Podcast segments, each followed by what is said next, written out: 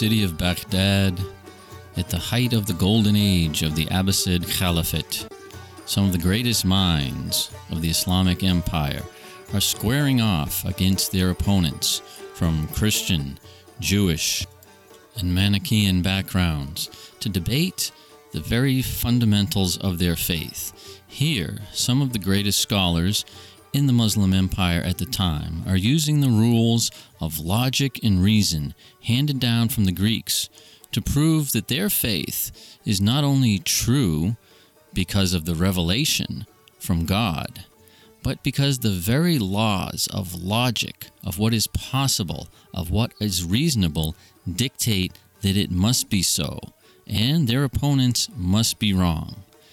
It's one of the boldest intellectual endeavors undertaken, and it's happening at the time of this great intellectual flourishing in Baghdad. This is just a piece of classical Islamic theology, and that is our subject today. So stay tuned.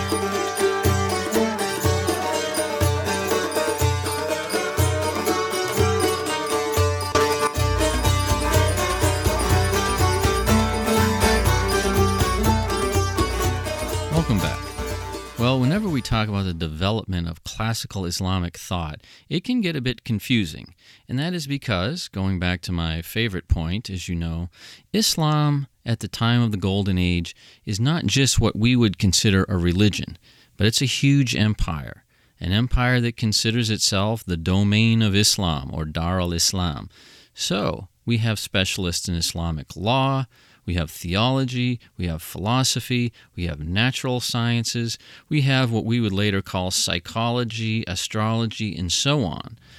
But all of these work under the unifying view of Islam. So, within this large domain, we have some people working on questions like what Islam says about marriage and divorce and adultery and so on. We have some people addressing abstract questions like the nature of good and evil, or how does God allow suffering? Things we in the West would lump under the heading of theology. We have others writing about the nature of the universe and natural phenomena, like why does God move the stars in certain patterns, and how does that affect weather on Earth, and so on. But of course, to cite another one of my favorite points, you know there's going to be a lot of overlap between these various different strains of thought and there's going to be some conflict. So, the image of a monolithic Islam with one doctrine in unity of opinion on all its ideas, that's really a myth. It never existed. Critics tend to assume that Islam's golden age was all liberal philosophy and tolerance and rationalism and really great science. Then at some point it all switched to hardline Islamic law and tradition. The scientist Neil deGrasse Tyson has a popular speech on YouTube, which has been seen thousands of times, where he lays out this argument. But that really reflects selected bits of Islamic history that the West has chosen to focus on at various times. And it produces a really nice narrative that fits into our Western point of view. The fact is that all these different intellectual trends were ongoing, often vying for power and support, but they all went on in dynamic relationships.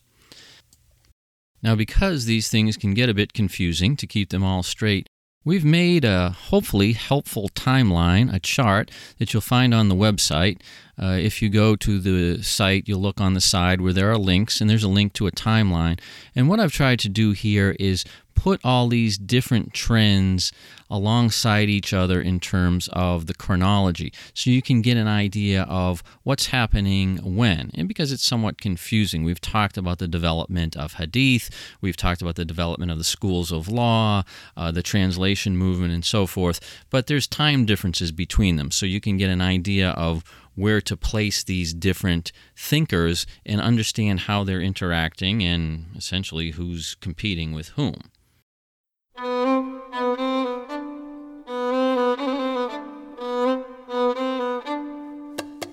the last episode, we traced the beginnings of Islamic law and the sciences that were necessary to support it the study of hadith, the Prophet's traditions, the biographies of the companions, and so forth.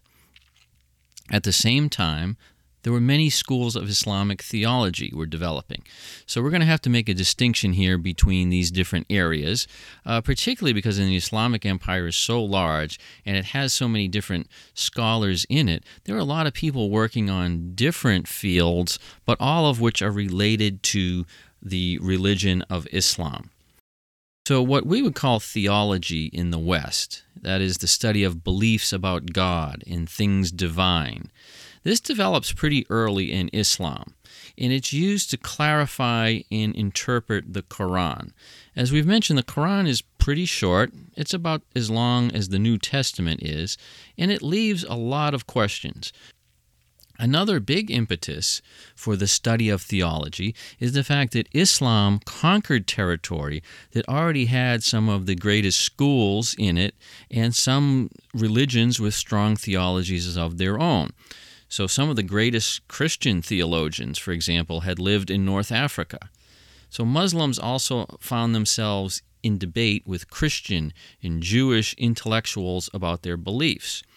As we've pointed out in earlier episodes, some of the leading officials and scientists in the early Muslim empire were Christians and Jews, and a number of them Persians like Manichaeans or Zoroastrians and so forth.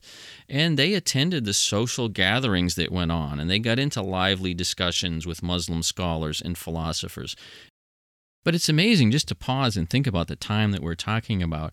We're talking about the 700s, 800s, 900s AD, and we have this cosmopolitan atmosphere where some of your top officials are from many different religions and they can get together and debate on their faiths. Uh, if we looked at Europe, the equivalent to debating your faith would be being tortured until you agree to what the church says. Well, the Muslims didn't refer to this as theology. They don't really have a word for that. And to some extent, it is not the same as Christian theology. The Arabic word for what we're going to talk about today is kalam. And you'll find a lot of websites telling you that kalam, quote, literally means a whole lot of things that it doesn't actually mean. The word simply means speech. It's the same word we use for someone's spoken words today. Uh, the name for someone who practices this is mutakallim. And again, you will see this quote literally translated to mean all kinds of things, uh, which it doesn't. So you have to be sort of careful when you're looking at your sources. Uh, mutakallim is someone who is speaking or talking. But what they're talking about here specifically is someone who is using verbal argument and explanation to refute the arguments of skeptics or to clarify for believers. And one of the key points about kalam is it's always defensive and in relation to a question. Someone asks, How can this be so? How can God allow suffering? How can God allow people to go to hell? And then you answer the question like that. Okay, so it's different than, say, preaching. We have a similar term in English that comes from Greek, of course, which is apologetics uh, you may be familiar with. But what the mutakallimin end up doing is actually it's much wider than just apologetics. And you see some of the an example of something similar to this today. If you go on to YouTube, for example, you can see all these debates between atheists and religious people about is there a God and and the idea of this is that the religious person has to go into this debate and obviously can't use the same arguments and bases that they would use when they're preaching at a church. I mean, they can't say, yes, there is a God because the Bible tells us so and we believe it and it's faith. This is an idea where, okay, the religious person is going to debate this atheist based on logic and based on, to some extent, science and observation. So, on the one hand, you have the people who are working on laws, on what you can and cannot do, what you should do, what's the correct way to pray, what's the correct way to fast. Then there's the other side of this, which is looking at ideas dealing with God, like questions about you know what is the nature of God, uh, what do we mean when we talk about God's mercy. This is arguing the principles, the beliefs based on logic. And there's a much greater sense in Kalam that you're talking to people of other religions, which tends to create some friction between the mutakallimun, the practitioners of this theology, and the experts in Islamic law. And this is not by coincidence. The same people who are doing this talking to people of other religions, remember we said that Jews and Christians were heavily represented in the sciences, and so it's the same sort of community of people who are doing science.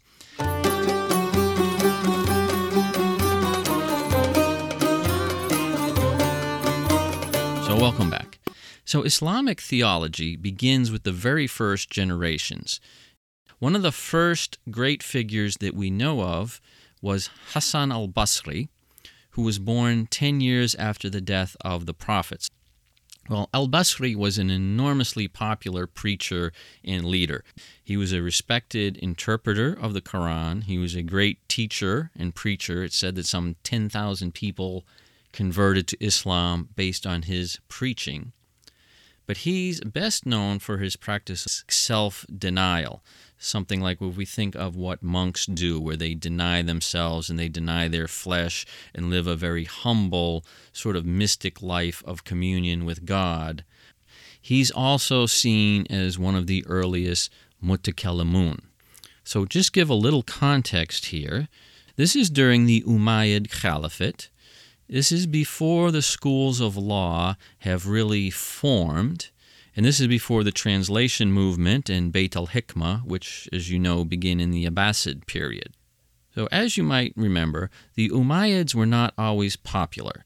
In fact, it was felt that they seized the caliphate by power. So, they were powerful. They had a lot of resistance and a lot of rebellion. Because they had a lot of resistance, Hassan al Basri's preaching about a humble lifestyle, about rejecting luxury, about a rejecting the trappings of this world of power, of wealth, and so forth, that didn't make him too popular with the Umayyads. But the big question of the day, which Hassan al Basri got involved in, and it continues to be a big question, is this idea of free will versus predestination. Meaning, do humans have free will to choose their actions, or has God preordained everything? Well, this was the first real theological debate in Islam.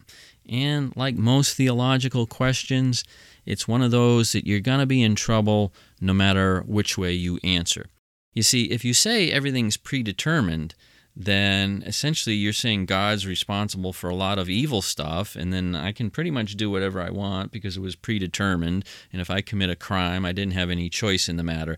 So that's really not going to be too acceptable. But if we say everything is free will, then now we have God's power and his control is limited. How can he be omniscient and omnipotent when humans have free will? Well, this dilemma reflects one of the main tensions of doing theology. Because if you're a traditionalist or a regular preacher, you can avoid this trap and you can just say that God's nature is something we can't fully understand. This is why God gives us revelations. This is why we have miracles like the Quran and the Prophet, because we, we frankly can't understand everything that God does. But if you're going to rely on rationalism and logic and argumentation, well obviously you can't you can't do that. I mean you can't say something's a fuzzy black box and we don't get it. So, you have to have some sort of explanation and you have to argue away the problems. This will be a tension throughout the whole history of what we're calling theology or Islamic kalam. On the one side, the mutakallimun yeah, they have to do battle with the Christians, the Jews, the people of the other religions, and try and outwit them. But on the other side, they have to overcome resistance from others in Islam who say, look, you shouldn't be doing this. Trying to think that your grasp of reason and logic is so good that you can explain everything that God does that's that's hubris. That's arrogance, and you shouldn't even be messing with it. And this is going to be a constant tension. Uh, I mean, really up until today, but certainly through this period of the Golden Age. Anyway, Hassan al Basri becomes associated with really what we call the first school of theology in Islam. In school here means a very loose grouping of people who agree on some idea. But anyway, this school is known as the Qadariyah. And they are arguing for the free will side. Now, the name in Arabic is a bit tricky. And I'll tell you, you can go to three different philosophy books and get three different answers about what that name means. It's tricky because the word qadar actually means fate, and that's exactly what these people were arguing against. But that word also comes from the Arabic root meaning ability. In, in fact, in colloquial Arabic, qadar, or it's often the the qaf, the initial letter is is elided and it's called adar, means to be able to do something.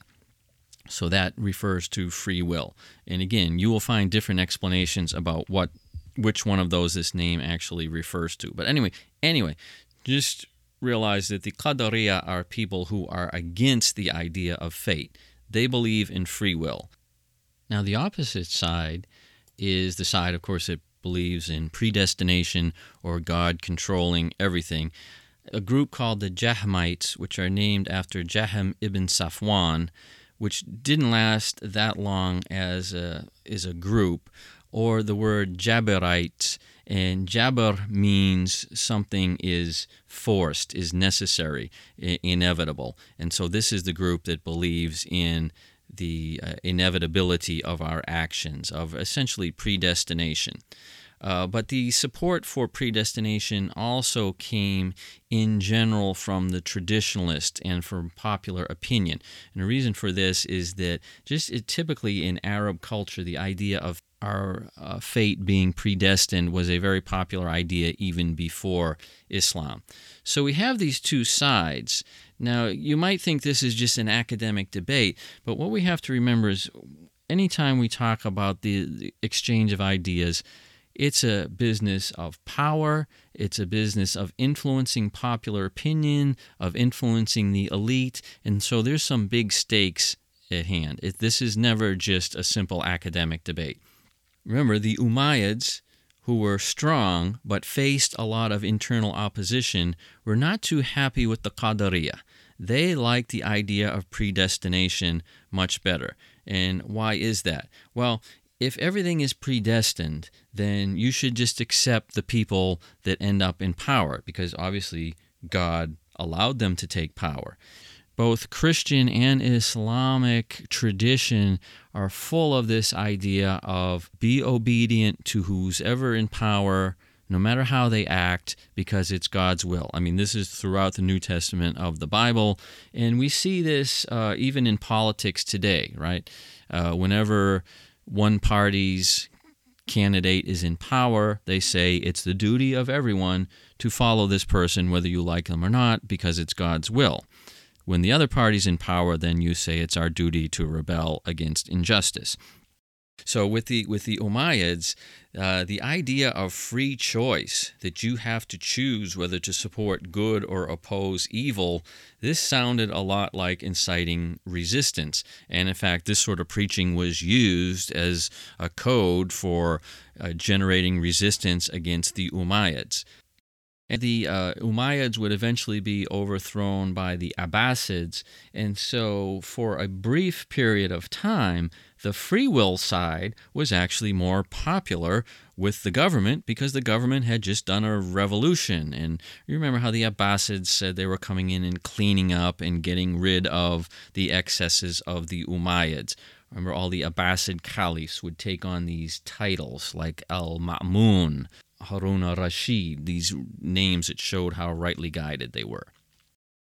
Anyway, Hassan al Basri uh, doesn't last that long, but it's from his group that comes the most important of the Kalam groups of the Golden Age, and the one we're going to be talking about the most. And this is probably the one you'll hear thrown out the most as typical of Golden Age theology, and this is the Mu'tazilites. And so we've had a lot of names here. If there's one name to remember from this episode, it would be that one the Mu'tazilites or Mu'taziliya. Well, the Mu'tazilites are quite controversial and quite polarizing. They would become the official creed of the Abbasid Empire to such an extent uh, anyone who didn't agree with the creed was thrown in jail and tortured. But then, not too long afterwards, they would become heretics, and many Muslims still today consider them to be heretics. Although for other people, uh, particularly those who prize rationalism and free thought, the Mutazilites become heroes. They become like these martyrs. And there is even a strong Mutazilite movement today, which, I mean, cherry picks the best stuff from the old one, to be realistic. But this gives you an idea of the kind of controversy we're talking about. Well, the word comes from i'tazala in Arabic, which means to withdraw, and it refers to a member of al Basri's circle, Wasl ibn Atta, who was the first, who left al Basri's group because of a dispute over whether sinners became infidels or unbelievers or not. And this is um, kind of a minor point. We're not going to go into a lot of detail. But the idea is Wasl withdrew from al Basri circle. Wasl is seen as the founder of Mutaziliya. Despite this withdrawing, uh, most historians consider the Mutazilites to be a continuation of the Qadariyah. And this is because they believe very strongly in free will. The Mutazilites are often referred to as rationalists, and we do see an increasing use of classical logic and reasoning and argumentation in their ideas. Now, remember, the translation movement is just getting going at this time. We're talking right about the time of the Abbasid revolution in the founding of the Abbasid Caliphate. It begins a little bit before that. And this is when more and more Greek works were being introduced. So the idea of Greek rationalism, Greek logic, and that's the way you were supposed to approach any argument. At this time, it's becoming very popular, and these translations are hot. So we see more and more of this in the Mutazilite theory. The problem, though, really is most of what they wrote has been lost, and the surviving picture we get comes from their opponents, because remember, we told you the spoiler, they eventually lose the battle, they become heretics, and so most of the historical record about them is not saying nice things. Now, just to give you an idea of how interconnected all of Islamic history is, the best source we have of Mutazilite ideas comes from Yemen. And you say, well, how on earth did it get from Baghdad to Yemen? Well, Mutazilite ideas became popular with Shiites, especially one branch of the Shiites, a smaller branch called the Zaydis. The Zaydis were a minority that eventually migrated to Yemen, uh, and today they are associated with the group the Houthis in Yemen, you may have heard of. Anyway, it's from there that we find one of the best preserved works written by Mutazilites. And so, in a sort of a roundabout way, we get an idea of what's going on in Sunni Baghdad from this Yemeni Shiite group.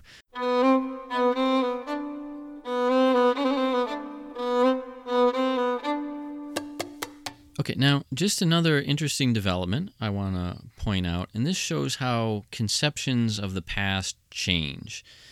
So much of the polemics that were written against the Mutazilites came from a strong traditionalist, conservative backlash that we'll discuss later on. But this really was called the Sunni revival that really happens about the time of the Crusades. And this is when the Abbasid power starts to decline. There's uh, Spain is being lost slowly to the Christians, and then we have the Christian Crusades right in the Holy Land. And so, as often happens in times of crisis, the conservatives gain power. So, what they write about the Mutazilites is intended to be negative. And they talk about how the Mutazilites rely on reason and rationalism and free thinking instead of faith and instead of tradition. And that's meant to be an insult. It, more than an insult, it's meant to paint them as heretics. Centuries later, though, Western historians start reading this material and they're seeing the conservatives rail against these rationalists. So now the Mutazilites become heroes to Western modernist thinkers, and this is particularly in the 19th and 20th centuries, the idea that you know Islam needs to modernize, they need to adopt Western secular ideas, and suddenly the Mutazilites become darlings. So you can find a lot of articles in journals today with titles like, quote, the Mutazilites, a lost opportunity for Islam, quote, that's an actual journal title. But it just shows you how this thing is painted from so many different viewpoints. There's a lot of historical context we've given you, but what are the actual Mutazilites' idea? Of course, as I said, they kept the idea of free will. That was very important to them.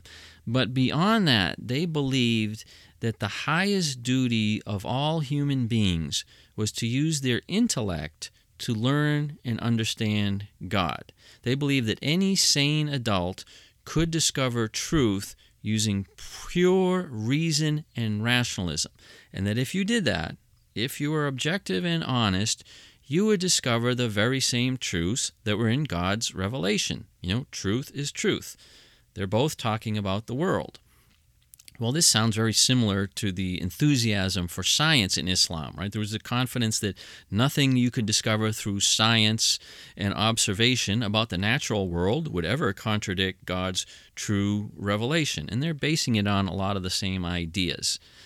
The difference here is we're talking about spiritual truth, and this gets a bit more sensitive. I mean, it's one thing to say there's nothing that you can discover about physics from observation that is going to contradict God's word. It's another thing to say, okay, we're going to use pure logic and reason and prove the existence of God, prove that God must be exactly like the Quran says and can't be like the Bible says. Again, a lot of people see this. You shouldn't be messing with these things. Look, God gave us a revelation. He revealed truth to Muhammad. If you could have figured them out by common sense. God wouldn't have done it. Well, what are some real examples of Mutazilite thinking? Well, their number one belief is Tawheed, or unity. And by this, they mean the absolute unity, indivisibility of God. If you've listened to any of the episodes of this podcast or you know anything about Islam, you'll say, well, obviously, right? That's the key belief of all Muslims. In fact, that's what Islam is all about. And you're right. The question, though, is how do you apply that to specific examples from the real world? For example, the idea of anthropomorphism, which is a big word, but this means to give something human characteristics. For example, uh, Mickey Mouse is an anthropomorphic mouse. Obviously, he's not a real mouse. I mean, he looks more like a person than a mouse. In the Quran, there are definite references to God's body parts. Specifically in the Quran is mentioned his eye, his hand, his face, even God's shin is mentioned specifically in the Quran. So the question is does God actually have body parts? Does God actually have eyes, hands? And if he does, what's the nature of those? Does he have retina and optical nerves and all of that? Now, this again is a question a normal person is not going to ask. This is the kind of question if you ask in church, right? Your father probably tells you to just, you know, be quiet and pay attention to the, the priest. But who would ask these sort of questions? This is someone who is in a debate, and particularly someone who's trying to attack your idea of a single, uniform, indivisible God. If you start off by saying that's what makes us unique as Muslims, how we're different from all you other religions, then some smart guy is going to say, well, in your Quran, it talks about God's eye. And we know you do a lot of science on the eye. So, does God's eye have a lens? Does it have an optic nerve? And they're going to essentially show God having all these different body parts, and therefore he's not uniform. Well, the obvious answer here would seem to be that these are metaphors. These are ways to help us understand God, and they're not to be taken literally. You would think that would get you out of it. And honestly, that's what a preacher would say. If you went up to the imam in the mosque and asked him this question, that's probably what he's going to tell you. But again, if we're dealing with a debate with some, you know, really slick debaters here, this can get you into another problem Because remember that in Islam, we believe that the Quran is the exact word of God. It's not just inspired like the Christian scriptures, the gospel, quote, according to Matthew. It's not like that. This is the exact words of God. So, if we say that something's a metaphor and you're not supposed to take it literally, well, couldn't we apply the same to everything in there? And therefore, you're not much different than us. Well, again, most people would avoid this question by saying it's one of these things you just can't explain in human terms. Right? God doesn't have an eye, but it's meant to convey something to you that God is watching you. But remember, Mutazilites don't do that. They don't want to assign anything to the fuzzy black box. So they have to examine this in logic. Okay? So the way that the Mutazilites get around the literalism problem is they develop a very complex system that determines how to read each verse of the Quran. And of course, their idea was any person who understands rationalism and logic would do this correctly.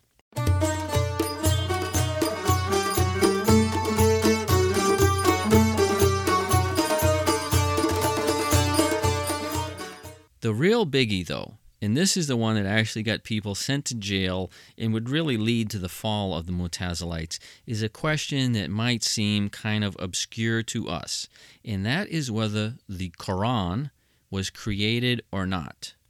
Now, here again, this is an example, I think, if you read philosophy books, is you get this discussion taken out of context. You get a very philosophical viewpoint. You get a contrast of the different theories, how one theory rose and what the influences were for another theory. You don't get a sense of, well, okay, why would people be thrown in jail for this? What is the big deal? They often leave out the context. So we want to look at this controversy, but we also want to see why this was such a big deal. Now, I will have to admit, if you had put me on a desert island for 50 years with nothing to do but dream up questions all day long, I don't think I ever would have come up with this one.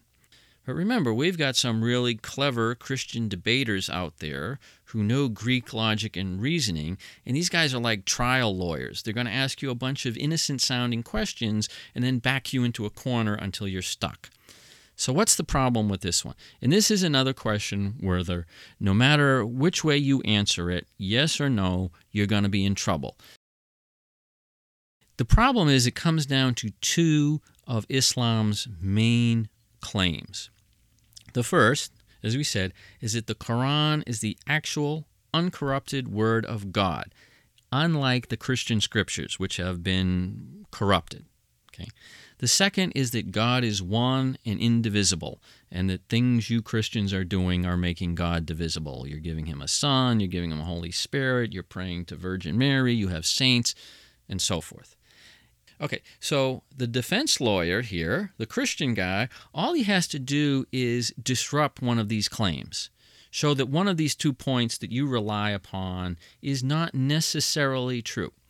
If they can do that, right, if they can create a reasonable doubt, then we end up with Islam just being another monotheistic sect, one that makes different claims, has a different prophet, but, you know, has no more logical claim to be correct than Christianity does.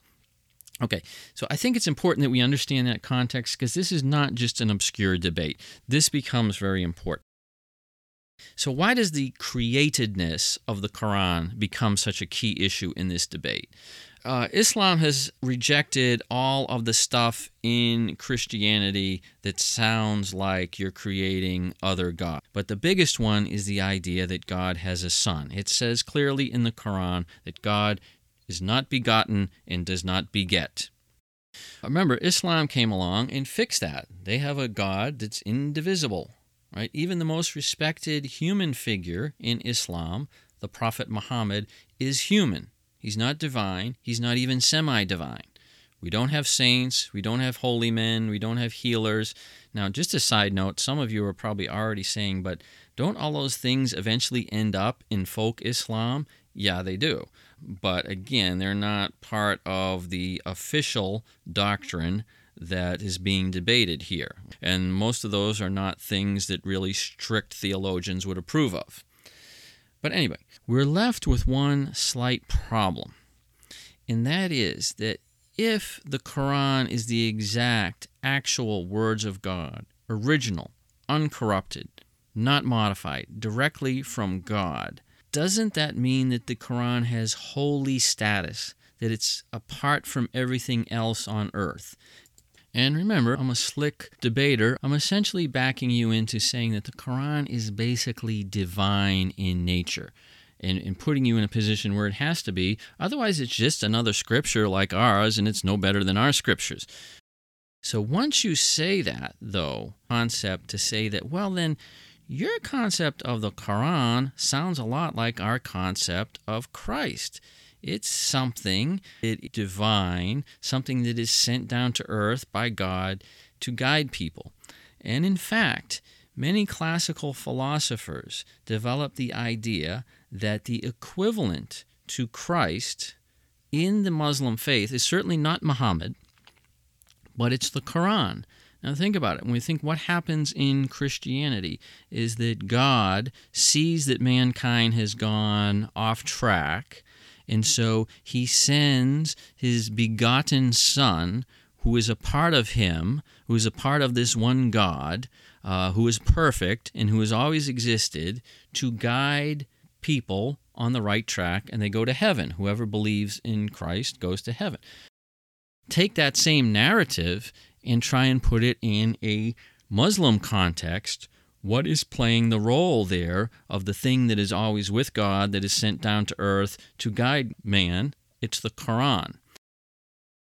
Okay, so to make a long story not really short, the question of whether the Quran is eternal or it was created at a specific time is going to have pitfalls either way.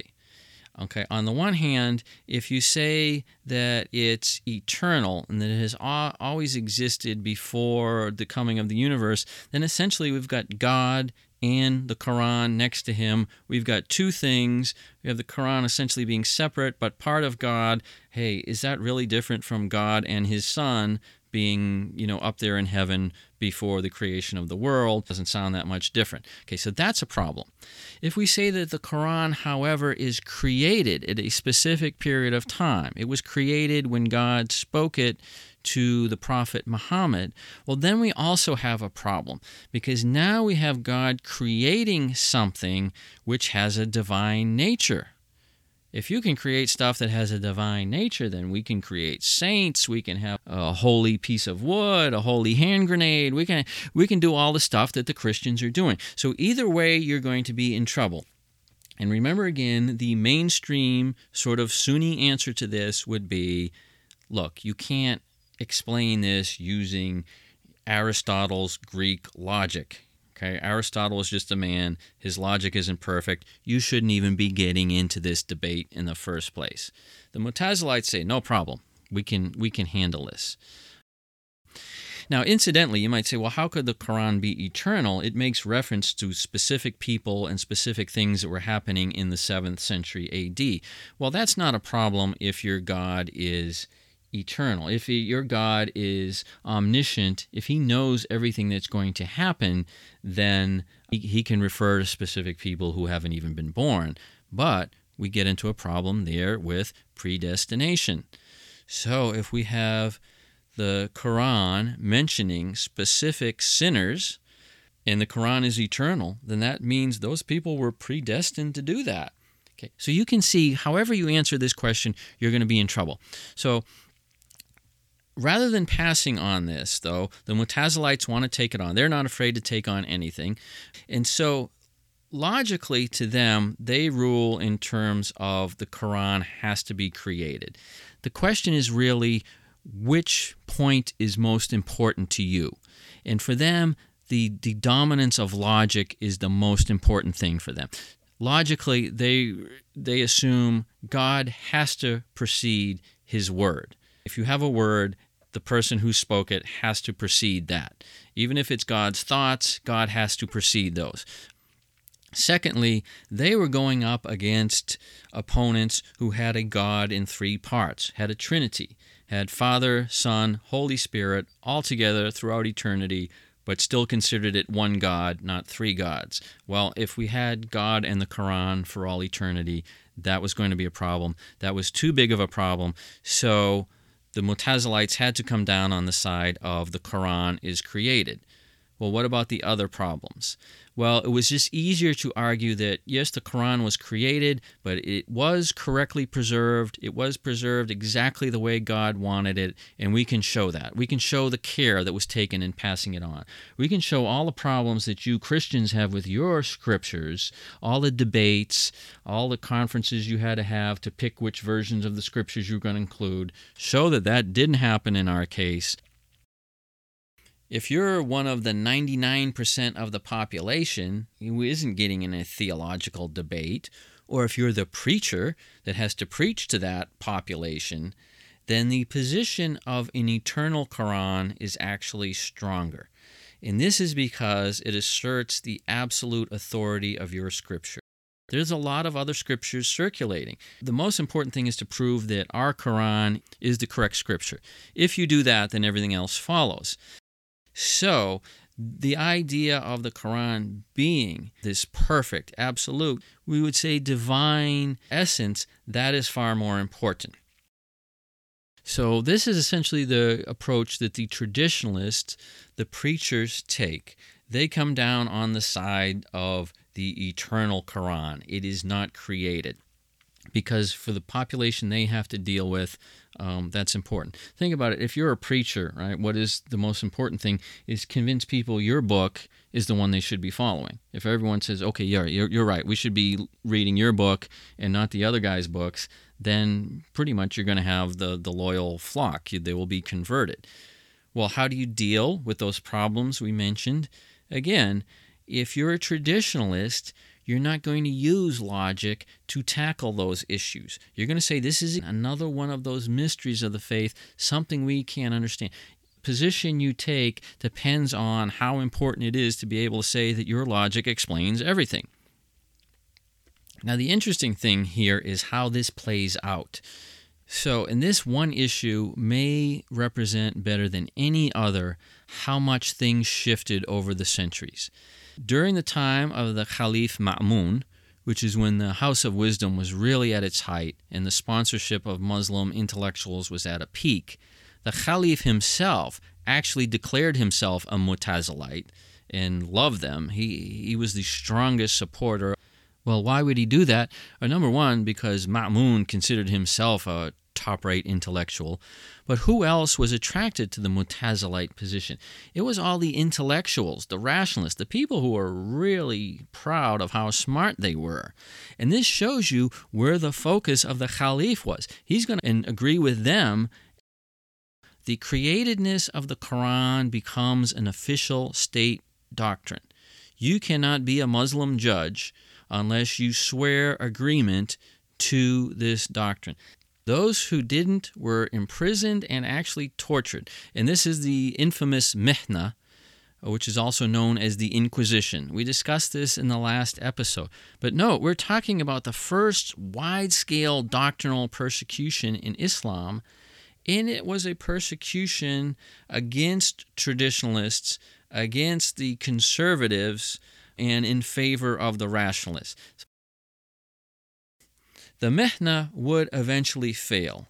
As much as Ma'mun loved the Mu'tazilites, he really underestimated the popular appeal of the jurists, of the preachers that the conservatives had over public opinion. And essentially, to keep keep order in this huge empire, you needed to keep the public under control. Particularly, he underestimated the appeal of the conservative jurist Ibn Hanbal. Ibn Hanbal becomes, I would say, the martyr, but he doesn't actually die, but he becomes the hero of the Mihna. He is tortured, he refuses to accept the createdness of the Quran. He's eventually let go, and he really founds what becomes the most conservative school of Islamic law, even to this day. Well, after 15 years of the Mihna, the Caliph al Mutawakkil would end it. And eventually, the doctrine of the uncreated Quran, the eternal Quran, would become official doctrine, and the Mutazilites would be labeled as heretics.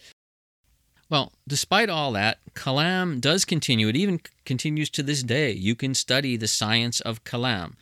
But the really extreme rationalism of the Mutazilites, the idea that we can argue every single point in Islam based on pure logic, that really would die away. So the kalam that will come to replace the Mutazilites, particularly the Ash'ari view, which becomes the main one, accepts a lot of logic, but also does accept the mainstream view that there are some things that are articles of faith that you just can't prove with human logic. So the idea of the Quran being uncreated, but not a separate divinity. It's just one of these things that, that, we can't completely wrap our heads around, but it's truth. The idea of free will and predestination both existing is something, again, we can't define it, we can't completely understand it, but it's the way the world really works. But I hope we've given you an idea of what this reflects about the intellectual climate of this empire. Uh, despite the messiness of the Mihna, we're still talking about an empire that felt comfortable enough to invite in the top intellectuals from other religions and debate them.